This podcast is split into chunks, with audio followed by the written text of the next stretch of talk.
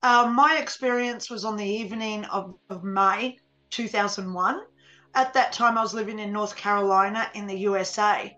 I don't like going into how I died. I like talking about what happened when I died because I ended up, in my own opinion, I think I went to heaven for five years. It all started, I went to the toilet at about two o'clock in the morning, and that's where I passed out and died.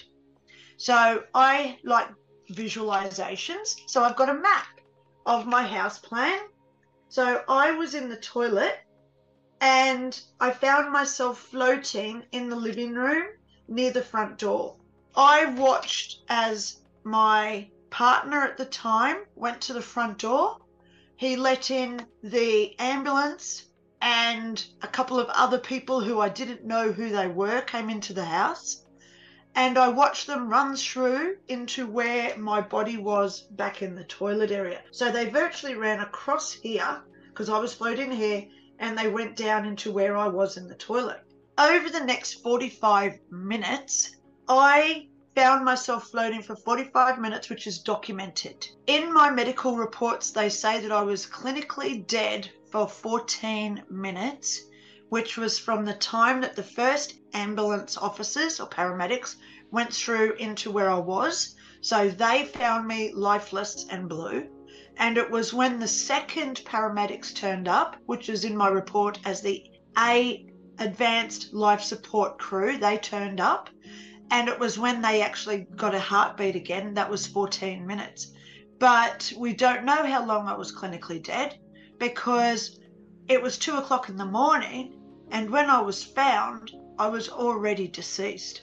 So it could have been a lot longer than that. So I found myself in the living room watching all these people going through, talking about things which I was, I could hear it, I could remember it, but it was totally peaceful.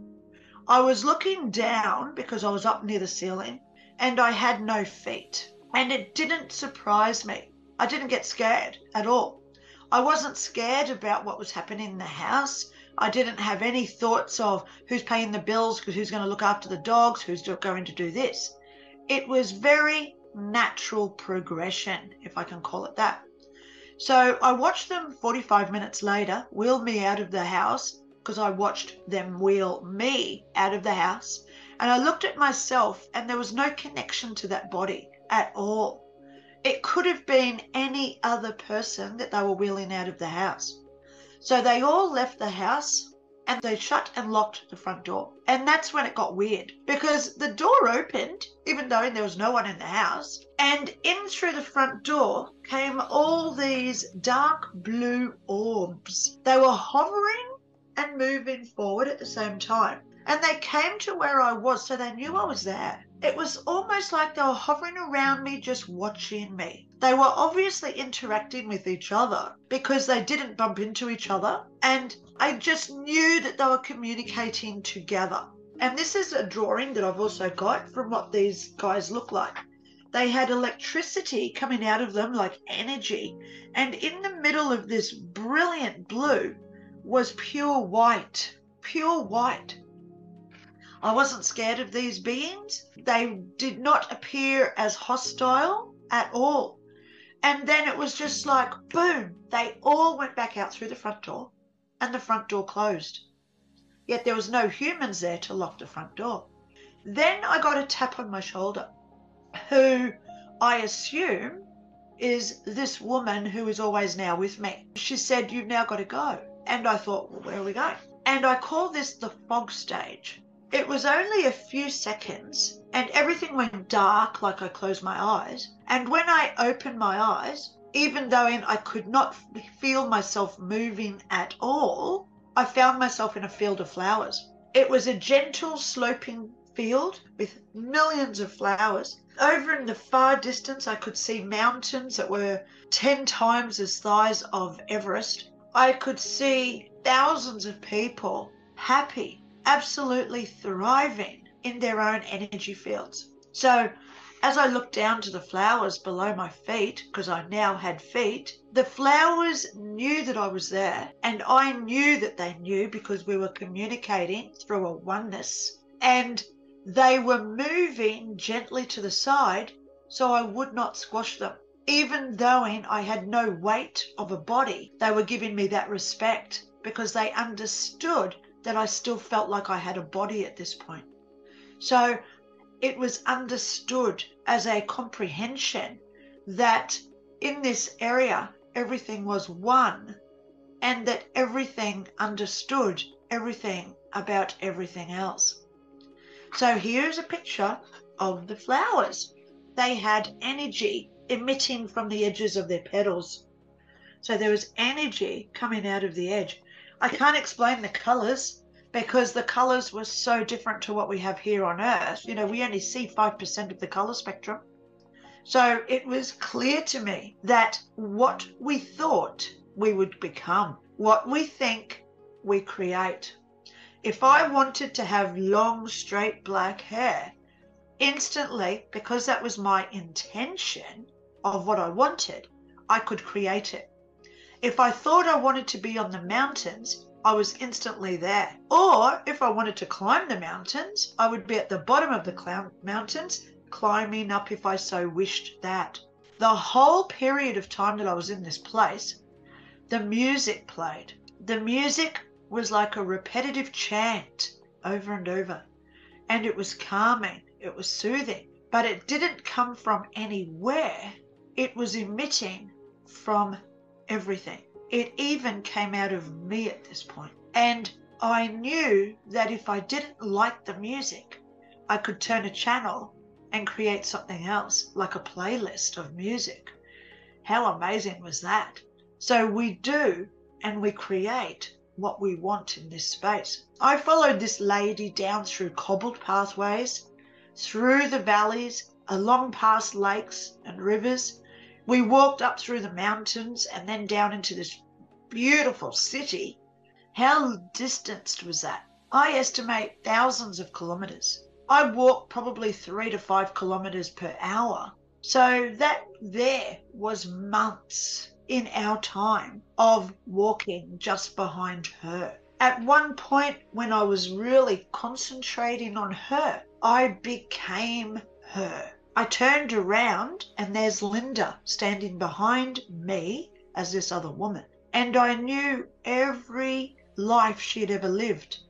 I knew every life lesson she had ever learnt. And I also knew the ones that she still had to reincarnate and learn again. So it's this absolute understanding of where each individual soul is connected to because everything there was energy. Even the buildings, you know, we're talking bricks and mortar that are 35 feet long and they span thousands and thousands of feet into the sky. And as I walked into buildings, there was no elevators because we don't need elevators, but there were stairs and I explained that the stairs are there for those who want to go from floor to floor, or we just think, I want to be on the 12th floor, and instantly we're there. So there's always options, there's always possibilities there, because what we think, we create.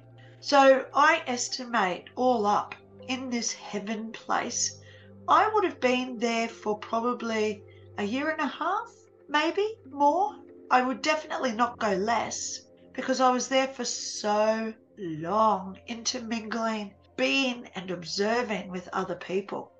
Then I get this tap on my shoulder again. I turn around and I can't see her, but I know it's female because I can sense it. And I think it's her again. And now I find myself at the doorway of a magnificent cathedral we're talking spires that go up thousands of feet.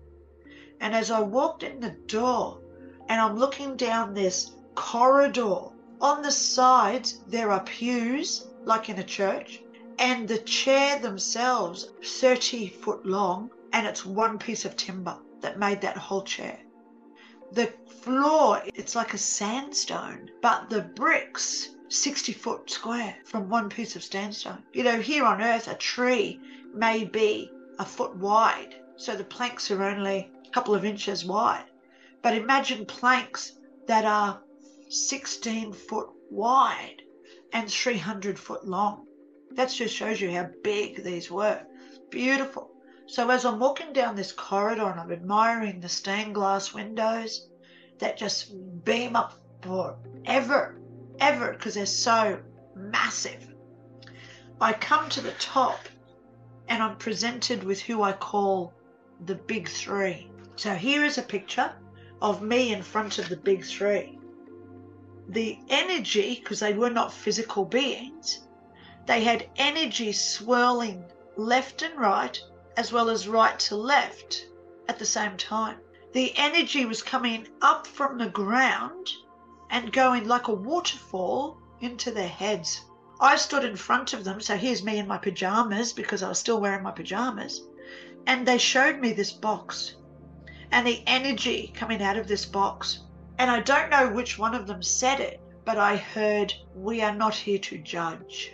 And instantly I knew that I had to open the box and process and heal all the memories that were inside it. So as I opened the box and I looked inside, there was no walls or floors in this box. It was eternity. And there were thousands and thousands millions of little round orbs of energy. And in inside each one was a little video with a memory that I had, or should I say, an action that I had done in my life. So I knew that I had to pull out one of these orbs or bubbles, whatever you want to call them, of energy, and I had to process the memory that was inside it. So here is a photo to give you some clarity of me holding one of these little energy balls in my hand, and inside was like a little TV screen. And the one I like talking about is me when I was a baby and I was pulling the tail of my grandmother's cat. So, first of all, I watched the whole scene outplay like I was a stranger. I was totally separate to this scene. And I watched the little girl and the cat interact. Then I became Lynda. Lynda as a baby. And I saw her thoughts. I saw, I felt her heart beating again. And I could feel how she was feeling. I could feel her thoughts like they were my own again. And I could feel her intentions, her motives, or her thoughts of what she was going to do to the cat. As she pulled the tail of the cat, the cat started meowing and hissing, and it got very upset because obviously it hurt. Then I had out into me and I thought, why did I do that as a child? So I'm now going through that memory on the perspective of who Lynda was as a child. And I processed and thought, analyzed all the reasons why I was pulling that cat's tail. Then I had to become the cat. And here I am now feeling my four legs. I could feel the balance of my tail I could feel my ears and that they prick. You know how ears prick on an animal when they hear a noise? I can hear little lizards in the ground. My whole vision changed because now I'm a cat seeing out through a cat's eyes. And now I've got this person near me, this human, and I'm I'm petrified because she's holding my tail. And when she pulls the tail, it, the pain goes up my back and it's excruciating pain. So of course I start hissing and I'm and I'm getting my claws out. Then I'm back outside again of this bubble. So I'm now looking at the bubble again with this vision inside it. And then that's when the tears started. And I'm bawling these tears all over the ground. And I knew then that these pews were not for witnesses. They weren't there for other people to watch me going through this process. They were for me to sit down on and think, oh my God, what did I do to that cat? now that I've seen my actions, and then I saw it from the perspective of the, of the cat, when I felt that pain from the cat, it was tenfold, just like in the Bible. So I'm sitting on these long pews with my head in my hands, thinking, why did I do that? And the bawling tears are coming out because of the pain that the cat felt. And I thought, I didn't know anything else at that point. I was only a kid. I didn't know the consequences of my actions. I didn't know that ripple effect of our actions causing ripples to others. I didn't realize that that cat was a pivotal part of that memory where I had to heal that cat's pain and say sorry and ask forgiveness to myself for what I did to the cat. I didn't have to ask the cat for forgiveness because the cat's not here where I was in this church. The only person who I had to judge was me. The only person who I had to forgive ultimately was me. And then as I found that forgiveness and I worked it out, probably half an hour, 45 minutes later, that memory in my hand simply disappeared. It no longer existed because it's now pure energy again and no longer valid in heaven. And I knew that I had to get up, go back to that box, and find another orb with another memory and heal it as well. So, as I went through that box, I processed over 5,000 memories. And if they, each of those were 45 minutes to an hour and a half long, depending on how severe they were, how long was I there for? I estimate a year and a half that I was in my life review, where processing memory after memory after memory, some of them were good, beautiful memories where I smile at a stranger and that gratitude is tenfold. And I think, oh my God, now I've got all these tears again welting down my face. I'm so excited because I made that person so happy. But then there were some memories that I thought, oh my gosh, I don't really want to process that one today. But we have to process all of them until that box is empty. It's beautiful because ultimately, when we heal something that we've hurt somebody else or we've hurt ourselves, it is beautiful. It's gorgeous because when we forgive, we ultimately discover love. Healing creates that love. So then, as I process probably five to 6,000 or 8,000, I don't know, thousands of these memories, tap on my shoulder again, and I knew it was time to go. So this time, back into this fog stage where I close my eyes and I open up and I'm in a different location again. I'm now in this room of white. No walls, no ceiling, no windows. I look down and I can see my feet, but there's no floor below my feet because it's just pure white. Far off in the distance, I see somebody, one person. And as she walks towards me, way over in the distance, as she's walking towards me, she gets bigger and bigger and bigger and bigger as she comes closer to me. The first thing she says to me is, What are you doing here? Huh, you're not supposed to be here. And I'm like, Oh my God, this has been, I've just spent all that time in heaven where everyone's so nice. Who's this woman like really not being so nice to me? I said, I don't know where I am. How, what's going on? She said, Oh, because you're not supposed to be here. I said, Well, I don't understand. Where am I? She says, Well, you've got to go back. And I said, How can I go back if I don't know where I am? and I don't know how to get back to where I was. She says, oh, she's so frustrated with me for about the minutes of time that I estimate. And she calms down and she's patting down her dress, she says, Lynda, you're not supposed to be here. I said, Well, tell me why. What's going on? I don't know where I am. She says, Lynda, I'm your great great grandmother. My name's Karina. Then she went into this very long, extensive conversation where she told me all about who she was, where she was born, where she lived. She told me about children she had, her husband she had, how they built the house they had. Months, I'd say, these conversations went. Then she started telling me about my life from 2001 onwards. She said, You must return to the land from where you're from, for in your month of September, you cannot stay in the place where you are now. And when we look at where I was, I was in North Carolina, America in May 2001. In September was 9 11. And part of the reason why I had this event was my husband at the time did not want to do my immigration. And after 9 11, they were rounding up all the illegal immigrants. I would have been in that category if I'd stayed there. So she told me I had to return to Australia before September. So I came back to Australia at the end of June she said, You will start working with the Almighty Force, those in authority who judge others. She said, You will work there for 10 years. And I did work as an administration officer for the police from 2002 till 2012. She said I'd need two years off to deal with the emotional stress that I would get from that job.